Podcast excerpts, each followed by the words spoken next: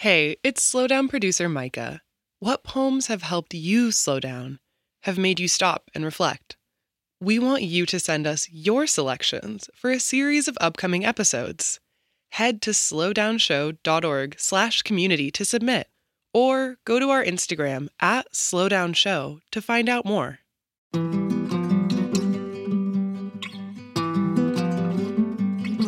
I'm Major Jackson, and this is The Slowdown.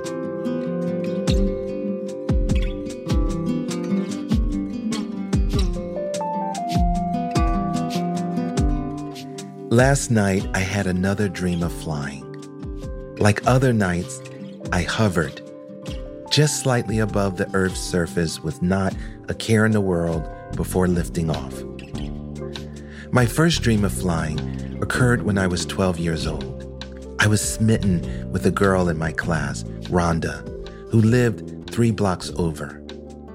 I had talked to her 4 or 5 times on our way to school. She seemed shy, like me, so I asked my friend Lloyd to include her in his next comic book. Lloyd drew superhero comics featuring himself and his 2 best friends, Calvin and me. We were his sidekicks with our own superpowers. Every Friday, just before the final bell of the week, Mrs. Naismith, our teacher, had Lloyd stand before the class and read out loud his next episode. Earlier that day, running up behind her, I told Rhonda I asked Lloyd to include her as part of the Captains of Truth. That afternoon, she beamed from across the room to hear herself as a character and said, after class, that I could walk with her to school from now on. That evening, just before falling asleep, I experienced the terrifying yet distinct sensation of rising and floating above our street. I recall the houses and parked cars getting smaller, the familiar sight of a church spire, but now at eye level. I slowly flew in the direction of our house, but do not ever recall landing. I subscribe to the notion of dreams as our subconscious acting out wish fulfillment or deeply embedded fears. But I also see dream flying as a form of emotional ascension, like I experienced having made Rhonda feel a little more seen. The speaker in today's epistolary poem turns to the hummingbird as an avatar of their own wish to soar. My Dearest Black-Billed Streamertail by Michelle Whittaker. Apparently, we have chosen to spend our lives in semi-solitude, studying the intimacies of caverns and coastlines. Years ago, the Daily Gleaner remarked how the Arawak called you a warrior god, but my auntie calls you a thirsty doctor with a photographic memory.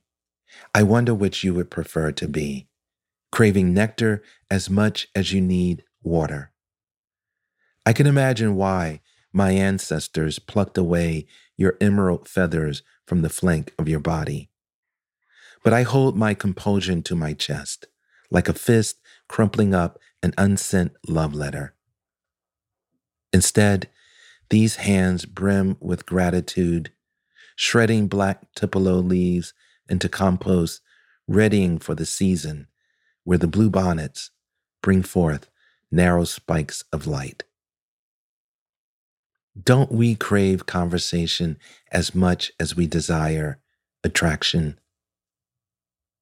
I even talked to the Malabar vines, wilted around a broken violin under my writing desk. I talk bright and constantly in my yard. The bright and constant distinctly align with Polaris during late night walks. Sometimes we follow our instincts as much as we desire facts. Don't we crave staring at the horizon as much as we long to hover? Can you teach me the illusion of holding still? Can you teach my malignant masses nestled against my uterine walls how not to heart attack, or at least how not to fear the flight.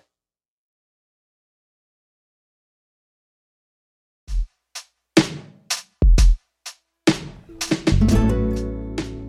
Slowdown is a production of American Public Media in partnership with the Poetry Foundation. This project is also supported in part by the National Endowment for the Arts on the web at arts.gov.